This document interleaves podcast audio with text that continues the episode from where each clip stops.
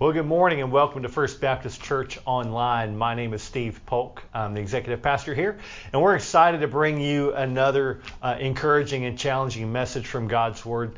Uh, our pastor is going to be speaking today out of Jonah chapter 4 and, and a few other places around the book of Jonah, talking about when good people do bad things. Uh, this will be a very interesting message I know you're going to want to engage with. Grab your notebook your copy of God's Word and a pen and get ready to take some notes.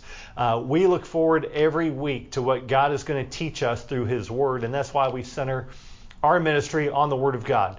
And so let's pray together as our pastor comes today. God, we thank you for your Word. Without it, we'd have no rudder. We would have no understanding of history and the events that uh, that have led us to today. And you give us an ability to go back into your word to better understand today in light of yesterday in light of the truths you've given us that transcend time. And so today, as we look at the book of Jonah and better understand some application there, that you would challenge us with it, that you'll shape us and you'll grow us because of it, and call us to yourself. In Jesus' name, amen. Happy Lord's Day, everybody. Pastor Steve here. So excited you're worshiping uh, Jesus with us. If you have your Bible, I invite you to open it with me to the book of Jonah, chapter 4. Uh, because today I want to talk about when good people, when God's people are wrong. I really, and, uh, and I've always been this way, enjoy reading history and biographies and so on. I learn a lot from other people's experiences from the past that helps me understand life. And, and some years ago, I read a lot about Richard Furman. Now, many of you may not know who Richard Furman was. He lived in the late 1700s, the early 1800s. Uh, you'll recognize Furman University here in South Carolina. That university is named after him. In Baptist history, in Baptist life, Richard Furman was a very very important and influential figure, did a lot of great things, uh, in so many ways, such a good man. And I won't go into all the details of, of what he did, but I, w- I want to talk about him as it relates to the issue of slavery, which, as you know, was very prominent as an issue uh, in America and in the South in the late 1700s and early 1800s. In his early days as a as a man of God, as a preacher, Richard Furman was anti-slavery. He wrote against it, he preached against it, but later in life, for some reason, he changed his mind. And he actually preached sermons in support of slavery. He wrote a book that outlined the biblical, the moral, and philosophical reasons that slavery was acceptable. And much of what he said became the talking points for years after that for people in the South who attempted to justify slavery. And here's this man that, that in so many ways was so intelligent and so godly and so good, and yet in this one very significant area, he was wrong. He, he had a major character flaw. He was, he was blind, if you will, to the biblical teaching about slavery. And, and as a result, he sinned. Not only did he support it, in the latter part of his life, he actually owned slaves. Wow.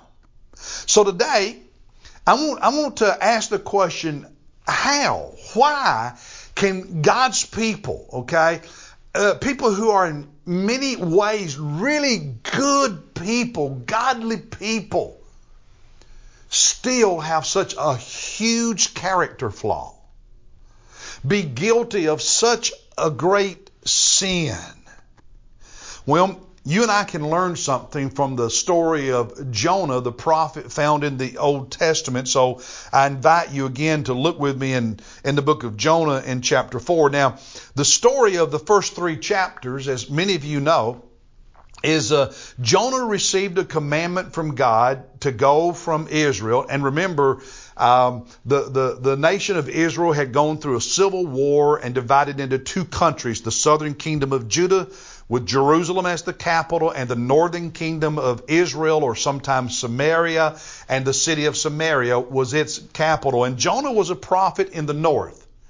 And God spoke to Jonah and said, Jonah, go to Nineveh, a major city of over 100,000 people to the east, and preach to them, warn them, because I'm getting ready to judge them and destroy them if they don't repent. What did Jonah do? He did not go to Nineveh. In fact, he went the opposite direction. He went west toward the Mediterranean Sea, got on a ship running the opposite direction, disobeying God. God, in judgment, sent a storm, and eventually Jonah was thrown overboard. God sent a great fish to swallow him in the belly of the fish for three days and nights. Jonah prayed. At the end of that, God had the fish spit him up on dry land. God came to Jonah a second time, gave him a second chance, and commanded him a second time, go to Nineveh and warn them. This time Jonah went to Nineveh and he walked up and down the streets and he preached and, and the people responded from the, from the most powerful to the weakest. They repented. They, they, they, they got right with God and God in compassion relented of his judgment and spared the people of Nineveh, spared that great, great city. But Jonah was not happy about it. The truth is, Jonah, and this is my word because the Bible doesn't use it, but I think it accurately describes how Jonah felt and thought.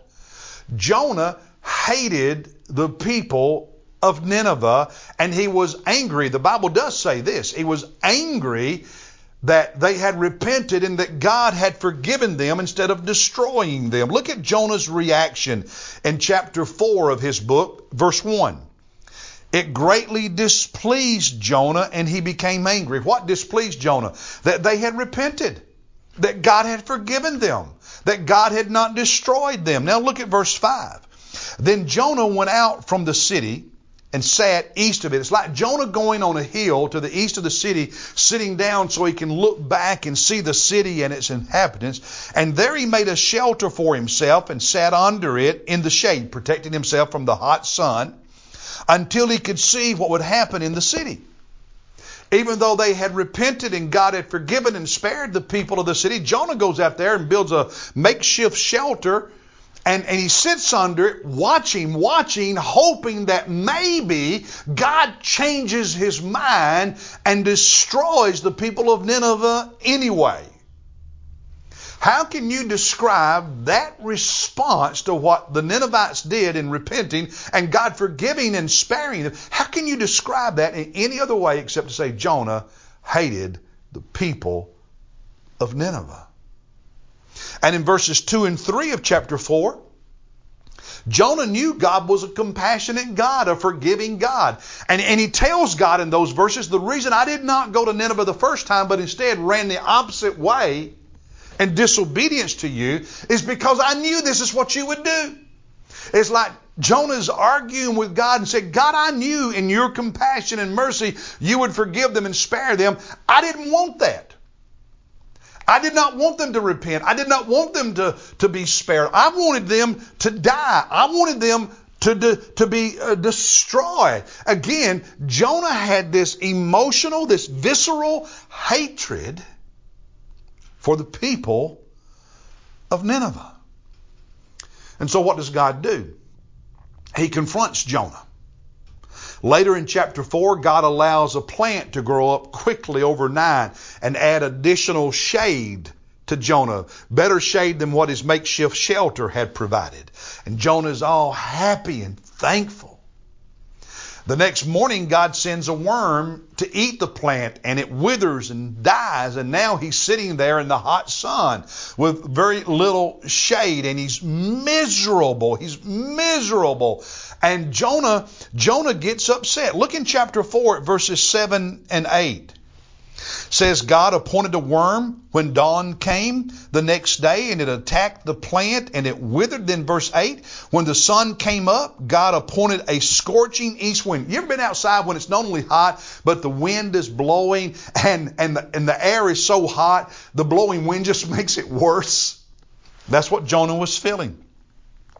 And the sun beat down on Jonah's head so that he became faint and begged with all his soul. Notice that with all, I mean, he was emotionally imploring God to let him die, saying, Death is better to me than life. God, if me living means I have to see the Ninevites survive and be forgiven, I'd rather die. Wow. You talk about hatred for the people. And, and he's upset. He's upset that this plant had died. Now God speaks, God confronts, God confronts Jonah, and he speaks to him in verses 10 and 11. Then the Lord said, You had compassion on the plant. Okay? You, you cared about that plant. You had compassion on the plant for which you did not work and which you did not cause to grow. You had compassion for that plant. Now look at verse 11. God says, Jonah, should I not have compassion on Nineveh? By the way, who created human beings? God. Who's the creator of the people of Nineveh? God. God says, Should I not have compassion on Nineveh, that great city in which there are more than 120,000 persons who do not know the difference between their, their right and left hand, as well as many animals? Should I not have compassion on them when they repent of their sins and get right with me? Jonah, you care more about a plant than you do those people. Such, such hatred. Now, here's the question Are you ready?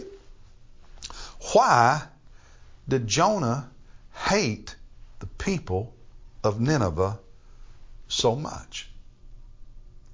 Now, remember, Jonah's a prophet of God. Jonah, in many ways, is a really good man. But when it came to this group of people, he didn't love them. He had no compassion for them. He didn't want them to be spared. He wanted them to die. He hated them. Why?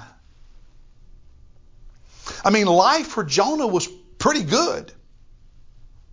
He's mentioned in 2 Kings chapter 14, so we know exactly when Jonah lived and preached. We're told it was when Jeroboam II was king of Israel or Samaria, the northern kingdom.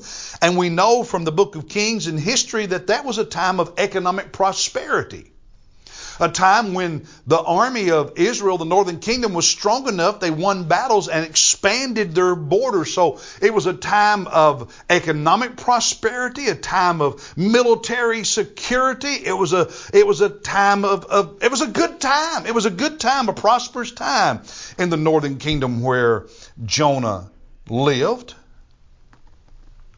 A few years earlier, though, it had been a different story when Jonah's parents were young and when his grandparents were, were, were living, it wasn't a good time in their nation. In fact, the, the economy was struggling, the military was weak, they had been invaded by other armies that, that took some of their outlying lands, and so the nation had grown smaller and weaker.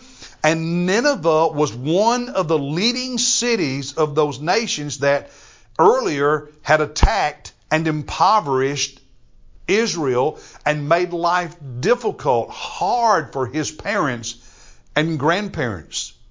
In Jonah's day, Israel had the upper hand. But when his parents were young and his grandparents lived, Israel did not have the upper hand. Times were much, much harder.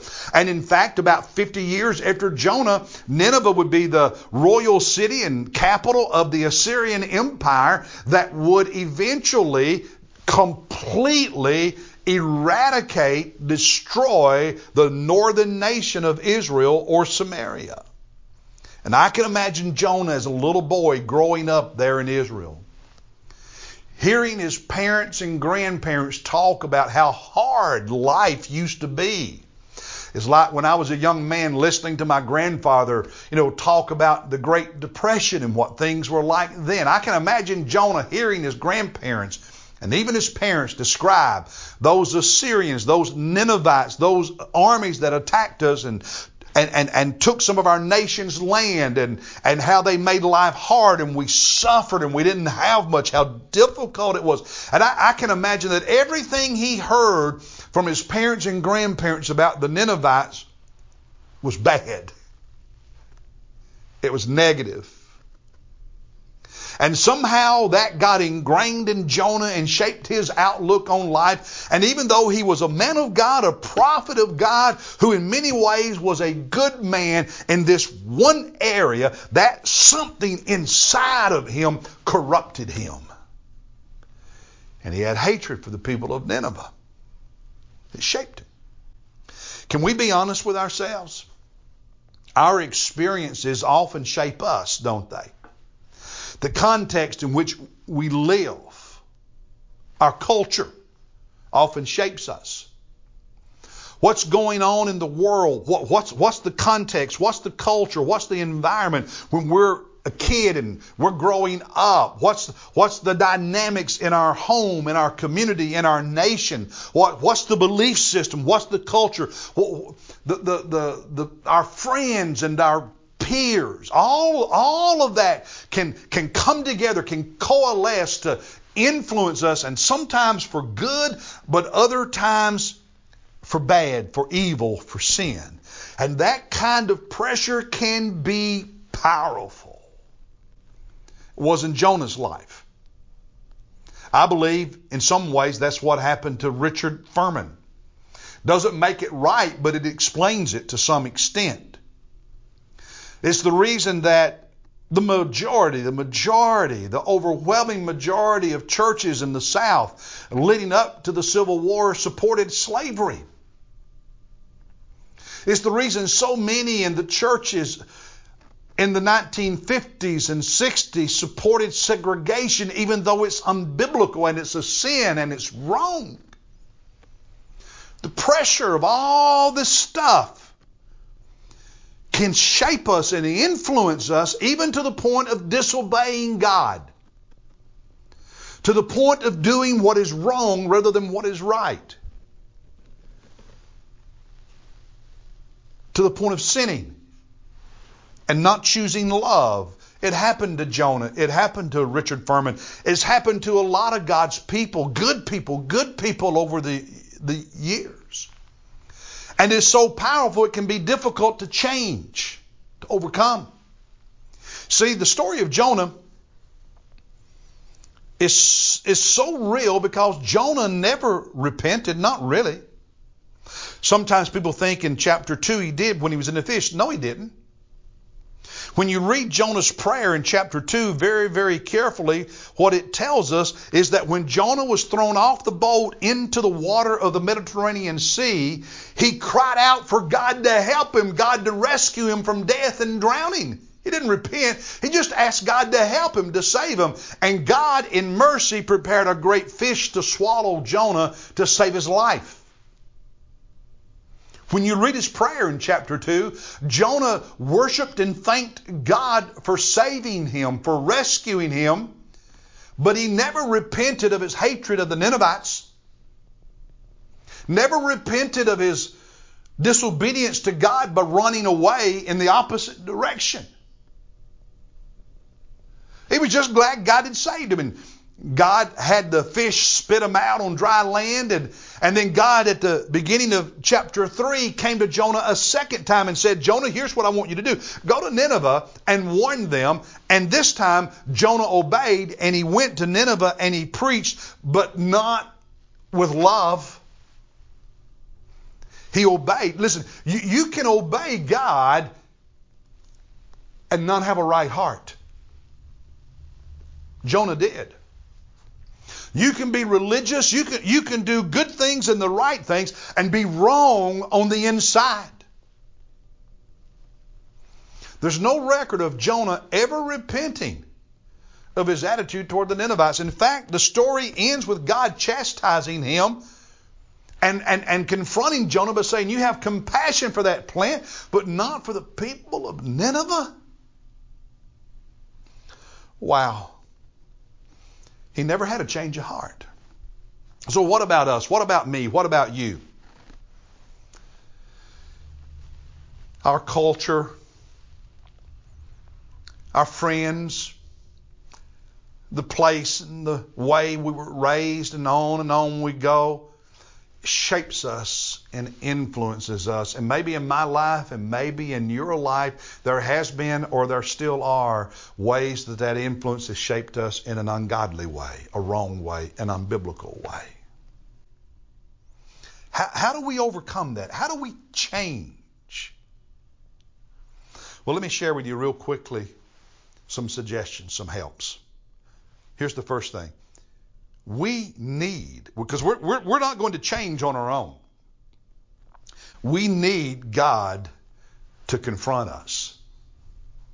I need that. You need that. We, we, we need God to challenge us when we have those character flaws. We have those, those ways in which we're wrong because of all these powerful influences that have shaped us more than, than, than, God's Word. And that's what God did with Jonah. He confronted him. And, and, and there are going to be times in my life, in your life, where God says, Listen, I need to get your attention because something you're thinking, something you're feeling, something you're doing is wrong.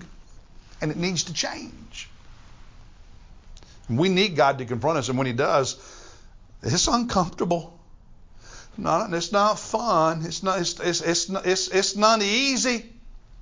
See, if you want to go to church and just have everybody always agree with you about everything, always agree, agree with your attitudes, even when they're wrong, you can find that. But if you're going to be a man of God, you're going to be a woman of God, you and I, we, we, we need God at times to confront us. Where is God? Trying to confront you. you. You may not be listening, maybe you are, I don't know. But but I would say somewhere deep in your heart and deep in your soul, you have a sense of it. You already know where God is trying to change you, where God is trying to grow you, where God is trying to confront you. We need God to confront us, to challenge us. The second thing is we need to be open. we need to be open to God doing that. It's one thing for God to do it. It's another thing for me to be open to it, for you to be open to it, for open to God correcting us and growing us and challenging us. Jonah was not. He didn't want to change. Are you open to it? Are you open to it? Are you willing to change if God confronts you? And then here's the third thing. We need to allow God's Word to shape us more than the culture shapes us. God's Word shape us more than we allow all of these outside pressures, even the way we were raised, to shape us. That's just an, an, another reason I am so thankful here at First Baptist for our Bible reading plan as we systematically read the Word of God. So thankful for our D groups where we engage in a very systematic and intentional and effective way. We engage with God's Word so that we can encounter Jesus Christ and be transformed and grow and become more and more like Jesus. The pressure the pressure from the world, from the culture, from, from traditions, all, all the pressure we face that, that shapes us, it, it varies from generation to generation, from group to group, from one moment in history to another moment in history, from one person or one group to another person to another group. Part of my story is I was not raised in a Christian environment. I was not raised in a church going family. My grandfather My grandfather was what they used to call a yellow dog Democrat, which was a, a, term used especially for Democrats in the South who would say they'd rather vote for a yellow dog than for any Republican. My, my uncle, who was so influential, probably the most influential person in my becoming a follower of Jesus Christ, lived in Detroit in the 1960s during the race riots. And, and he allowed the church he was in and the environment he was in for that season of his life to influence him to misuse the Bible and in particular Genesis chapter 1 to justify segregation. This really godly good man that God used to bring me to faith in Christ had this one blind spot for a season in his life. Where I was raised, it was all whites, no blacks. That's part of my background. And so in the early 80s, I moved to Sumter, South Carolina, and God begins to confront me with things. Church had a bus ministry, and I can remember on Saturday going door to door with members of the church and inviting children to ride the bus. And I can remember one Saturday starting to go to a certain house, and one of the members said, Don't go there. And I said, Why not? They said, Blacks live there. And I knew I was in a different world. God was confronting me. I remember the first Sunday that an African American man attended one of our worship services. That Monday morning, an elderly gentleman in our church was in my office, all angry and mad, threatening to take his money and go to another church. And I have to confess, I'm not proud of how I handled that situation. I didn't agree with him, I didn't affirm him, but neither did I correct him. I tried to appease him. And afterward, God got hold of me. And I made a determination that going forward, I would be a truth teller when it comes to this issue and not try to appease people, but hold forth the Word of God and the truth of God. And that's been a big part of my ministry ever since. In that church in Sumter, I remember when black boys and girls began riding our bus, church buses. And we had several attend vacation Bible school one summer and and uh, early in the week, we took a photograph of, of the all the kids in Bible school, one big group of a few hundred kids, and I had that put on a certificate. And on Friday, every child got one of those certificates with their name on it and that photograph. And I put those on bulletin boards around the church. And I can remember coming into the office one day and seeing where someone had taken an ink pen and drawn a circle around the face of each and every little black boy and girl. That was sinful. That was wrong. And I imagine that person in some ways was someone who went to church every Sunday, but was a product, had been shaped more by the culture of his past than by the Word of God. And any of us, any of us can have those kind of blind spots in our life where the culture is our God and God's Word is not preeminent, even if we don't know it, but it's there. That's why we need God to speak to us. Today, young people face a lot of societal pressure, whether it's on the issues of sexuality or gender identity, to, to not believe the Word of God. Many liberal churches, for a long, long time, it is as though they've been in bed with the Democrat Party. In recent days, in many conservative churches, it's as though they have been in bed with the Republican Party, and each group hates the other, strongly dislikes the other, talks bad about the other. And many, most, are unwilling to ever criticize their own group, even when their own group is wrong. We need the Holy Spirit of God to take the Word of God and confront us in these areas of blindness and character flaw and wrongness and sin so that we might be more like Jesus Christ. We don't need to allow the outside influences of culture that are so ungodly, even when they are painted with biblical terms, to come into the church and create division among the people of God. We need to stand for what is holy and what is righteous and what is loving and what is compassionate. You and I need to look in a mirror and ask ourselves, where in my life am I acting like Jonah? look in the mirror and ask myself, ask yourself, where in my life am I acting like Richard Furman? We, we, we, we need to do some of the things Jesus said in the Sermon on the Mount. In Matthew chapter 7, verses 3 and 4, Jesus said, Why do you look at the speck that is in your brother's eye? but do not notice the log that is in your own eye? Or how can you say to your brother, let me take out, take the speck out of your eye, and behold, the log is in your own eye? We, we, we need to allow God to show us the log that is in our eye and stop worrying so much about the speck in everybody else's eye. We need to hear the words of Jesus. Jonah needed to hear the word of God. There are times I do and times you do. Now, can I give you one bit of really good news, encouraging news?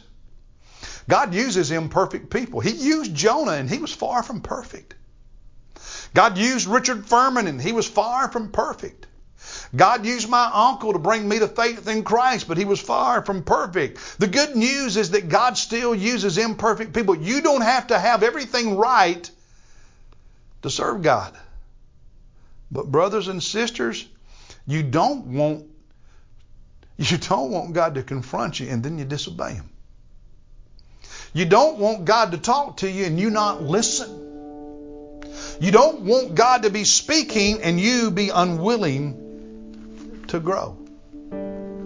So look in that metaphorical mirror and say, Holy Spirit, show me where I'm like Jonah. Show me where I'm like Richard Furman. Show me where I'm wrong so I can get right and do better. Will you do that? Hey, God bless you, and I'll see you next Sunday.